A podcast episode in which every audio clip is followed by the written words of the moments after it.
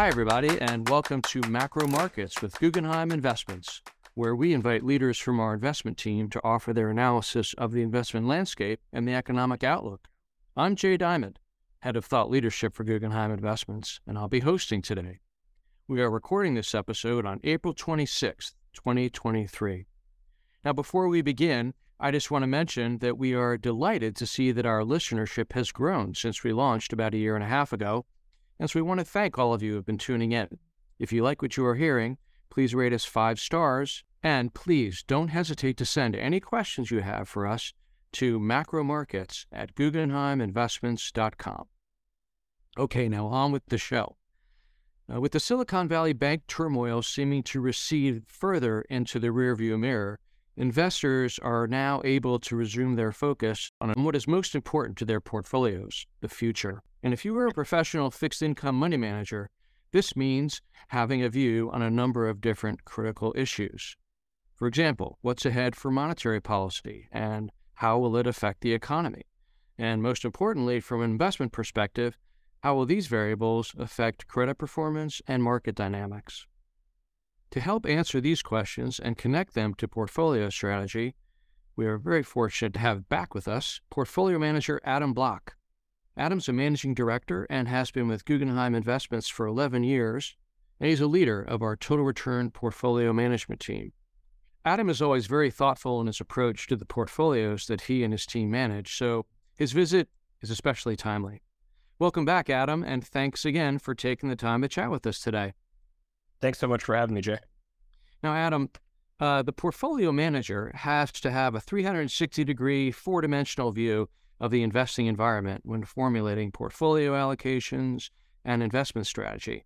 So let's go through a little bit of what you're looking at right now, starting with your view on the economic backdrop. And I want to frame it the following way Do you think the Fed is satisfied on the progress to date in their inflation fight? And what do you think they will do next week and beyond? Sure. I really don't think they're satisfied with where we are. And, and obviously, there have been a, a number of road bumps over the last uh, couple months. You referenced Silicon Valley in particular. Uh, but despite those, the inflation trends do seem to be going in the right direction. Uh, we are seeing conflicting signals in the U.S. economic data that we've seen over the last couple weeks. Some data showing a worsening economic slowdown, other data showing an apparent reacceleration. So th- this kind of juxtaposition of data conclusions is, is particularly problematic for the Fed. That was probably most obvious in manufacturing survey data uh, over the last couple weeks. Empire Manufacturing Index hit its best reading in over a year, but the Philly Fed's measure dropped to levels that, that were more akin to past recessions. So, adding up that economic data with, with the other data we've seen, we see an economy that's still relatively resilient, but forward looking data continues to point towards a recession especially with an ongoing pullback in bank lending. Ultimately, regarding the Fed, our house view is the Fed will hike another 25 basis points next Wednesday, but a hot reading on ECI number coming up on Friday here could cause expectations for Fed hikes in June and beyond to go up. So, given all this, uh, what is the, the firm's current thinking on recession timing? And more to the point, are you seeing any signs of economic slowdown when you're looking at quarterly corporate earnings? Sure. So our macroeconomic and, and investment research group spends a lot of time on thinking about probability of recession and frankly what a recession might look like. And you know, ultimately they still believe that recession will take hold later this year. And we're starting to see some real signs of economic slowdown, whether in corporate earnings or the sizable increase in jobless claims from recent lows. Both of those certainly increase the probability of a recession. But it's important to contextualize what a recession might look like. And, and ultimately, we do believe that while it's likely that a recession does take hold later this year, that's likely to be a, a relatively shallow recession. And, and some of the factors that point to that are extremely low household debt, relative to disposable income on the consumer side. And then on the corporate side, somewhat similarly, the degree of, of interest payments relative to corporate earnings or, or corporate cash flows is, is at record lows, at least relative to other periods leading up to historical recessions. So both the consumer is delevered, the corporate has delevered. And ultimately, that means a recession, if it does come to fruition, will be much less severe than what we've seen in the past in all likelihood. Now, Adam, I know you also spend a lot of your time looking at market conditions you know, where you're going to be investing, what the markets are showing you. How would you characterize these now versus pre Silicon Valley Bank and during the crisis period? In other words, are we back to quote normal? Broadly, yes, we we are back to normal, though there's still pockets of abnormalities. Away from the GSIBs, the, the big six banks, plus a few others, regional banks and insurance paper is still well wide on a yield and spread basis of where it was pre Silicon Valley Bank. So while it's probably fair for regional banks to still be that much wider, given the uncertainties around their deposit bases and in some cases their lending quality, you know, that really shouldn't be the case for most insurers whose liabilities are much longer duration and as a result of being locked up through various insurance policies. But these sorts of dislocations, insurance companies being too wide, regional banks being fairly wide, create opportunities for us to, to take advantage of. So, what are some of the other indicators that you're looking at to help you assess how the market is responding to current events and also what they're expecting? Sure. Well, well, the yield curve right off the bat is so distorted at this point by a variety of factors, whether it's Fed policy or the debt ceiling crisis. So it's at the moment, in RV really tough to draw too many conclusions based on the yield curve. What we tend to watch, uh, what we've been watching more recently as an indicator, is implied volatility in rates markets as, as an indicator for credit valuations in particular. So B of A has they call the MOVE Index, which is really the VIX for the Treasury market, in effect. Um, and that measures back near the 2022 highs, meaning interest rate volatility, implied volatility in interest rates is at the same levels where it was in the depths of 2022's volatility crisis. And that measure is correlated pretty well over the past year with investor grade corporate spreads. So, specifically, this is a technical dynamic that has been moving credit spreads wider or tighter, not a fundamental credit based factor. So, we think that rate volatility should fall as we near the end of the rate hike cycle. And that should ultimately be a, a positive technical for credit, for high quality credit in particular. So that's something that we're really looking to take advantage of at the moment. And what are you seeing uh, as far as broad market technicals and liquidity? liquidity is is fair for reasonable size orders in the credit space, but large blocks can still take some time to clear the market, certainly much longer than than they would have taken several years ago. And to us, that's really a, a result of banks having to trim their balance sheets. And in particular, that's coming at a time when the Fed is still letting their balance sheet run off. So the marginal buyer for a large size just isn't there anymore. Again, that can create opportunities to be a liquidity provider at attractive levels, just a matter of having enough dry powder to be able to do so at the right time. Well, given all that we've discussed so far, how are you thinking about portfolio strategy right now? So, starting with duration positioning and then moving on to credit, but first with duration, we're, we're pretty neutral in, in strategies that are benchmarked to an index and generally relatively low on duration overall in our absolute return or non benchmarked strategies. The, there's extreme uncertainty around the path for interest rates in our view, and, and that uncertainty really hinges around uh, each economic data release being seemingly more significant than last and, and being ever more important in determining Fed policy. From one week, it's retail sales to the next week, it's non-farm payrolls to the next week, it's inflation data, and then each economic data point seems more important than the last. So really absent an inside track to, to those data releases, which obviously, you know, no one has, we view duration bets as as having relatively low expected return relative to the volatility of those bets. You know, ultimately a, a low Sharpe ratio type investment as as we think about it.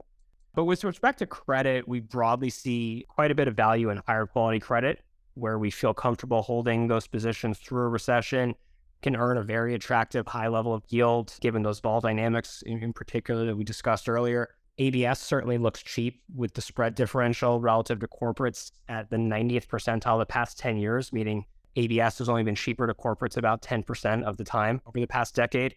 So there's a lot of opportunities, but most of those we see concentrated in, in higher quality parts of the market. Now, Adam, Silicon Valley Bank was a shock, and we're still feeling some of the reverberations with uh, First Republic. But even to those who knew that the Fed policy would eventually break something, it was still a shock. Where do you think the next black swan is likely to come from? And but more importantly, what lessons did you and your team learn from this episode? We've asked ourselves that a lot over the past couple months and kind of tough not to after March's events, but we're really not in the business of, of predicting black swans. So the best we can do is to ensure that we're conservatively positioned during these late cycle periods. You know, as you said, everybody seemingly knew that Fed policy would eventually break something, but it's incredibly difficult to identify what that thing that's going to break is. So the biggest lesson to be taken away is is kind of once again one of the most basic fundamentals of investing, which is the importance of diversification. Whether it's the sector level, We're careful to diversify across multiple different fixed income sectors to, to a very wide degree. And then more specifically at the in- individual issuer level, unless we're getting paid more than enough to take significant idiosyncratic risk with an individual issuer, diversification is really key and, and the best way to avoid these kind of late cycle blowups, as you put it. Well, that's an important note for any investor. Well, listen, Adam, uh, before we let you go back to your uh, busy day job, is there anything else that you'd like to share with our listeners? Sure. I mean, I think given the uncertainty on the horizon, whether it's Fed policy, recession expectations, the the mini banking crisis we just talked about, it's incredibly important at this point to keep liquidity levels elevated. We'll ultimately get paid more to be a liquidity provider in the future than we're getting paid right now. So being patient, especially with the high level of income we can get from low risk assets at the moment, is incredibly valuable and, and should ultimately position us to be able to be opportunistic down the road here. Adam, again, thank you very much for your time and your insight. I hope you'll come back and visit with us soon. Absolutely. Thanks so much for having me, Jay. And thanks to all of you who have joined us for our podcast. Again, if you like what you are hearing, please rate us five stars. And if you have any questions for Adam uh, or any of our other podcast guests, please send them to macromarkets at guggenheiminvestments.com and we will do our best to answer them on a future episode or offline. I'm Jay Diamond, and we look forward to gathering again for the next episode of Macro Markets with Guggenheim Investments.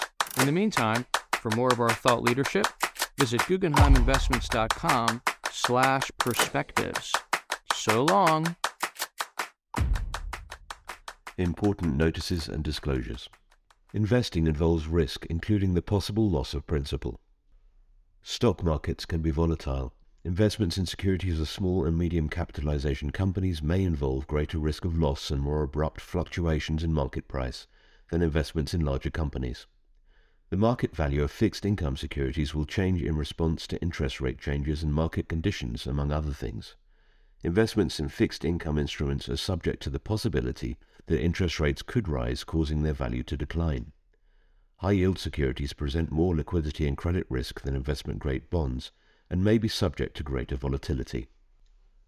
Investors in asset backed securities or ABS, including mortgage backed securities or MBS, and collateralized loan obligations, or CLOs, generally receive payments that are part interest and part return of principal. These payments may vary based on the rate loans are repaid. Some asset backed securities may have structures that make their reaction to interest rates and other factors difficult to predict, making their prices volatile, and are subject to liquidity and valuation risk. CLOs bear similar risk to investing in loans directly, such as credit, interest rate, counterparty, prepayment, liquidity and valuation risks. Loans are often below investment grade, may be unrated, and typically offer a fixed or floating interest rate. This podcast is distributed or presented for informational or educational purposes only and should not be considered a recommendation of any particular security, strategy, or investment product, or as investing advice of any kind. This material is not provided in a fiduciary capacity may not be relied upon for or in connection with the making of investment decisions and does not constitute a solicitation of an offer to buy or sell securities. The content contained herein is not intended to be and should not be construed as legal or tax advice and or a legal opinion. Always consult a financial, tax and or legal professional regarding your specific situation. This podcast contains opinions of the author or speaker but not necessarily those of Guggenheim Partners or its subsidiaries. The opinions contained herein are subject to change without notice. Forward-looking statements, estimates, and certain information contained herein are based upon proprietary and non-proprietary research and other sources. Information contained herein has been obtained from sources believed to be reliable, but are not assured as to accuracy. No part of this material may be reproduced or referred to in any form without express written permission of Guggenheim Partners LLC. There is neither representation nor warranty as to the current accuracy of nor liability for decisions based on such information. Past performance is not indicative of future results. Guggenheim Investments represents the investment management businesses of Guggenheim Partners LLC. Securities are distributed by Guggenheim Funds Distributors LLC.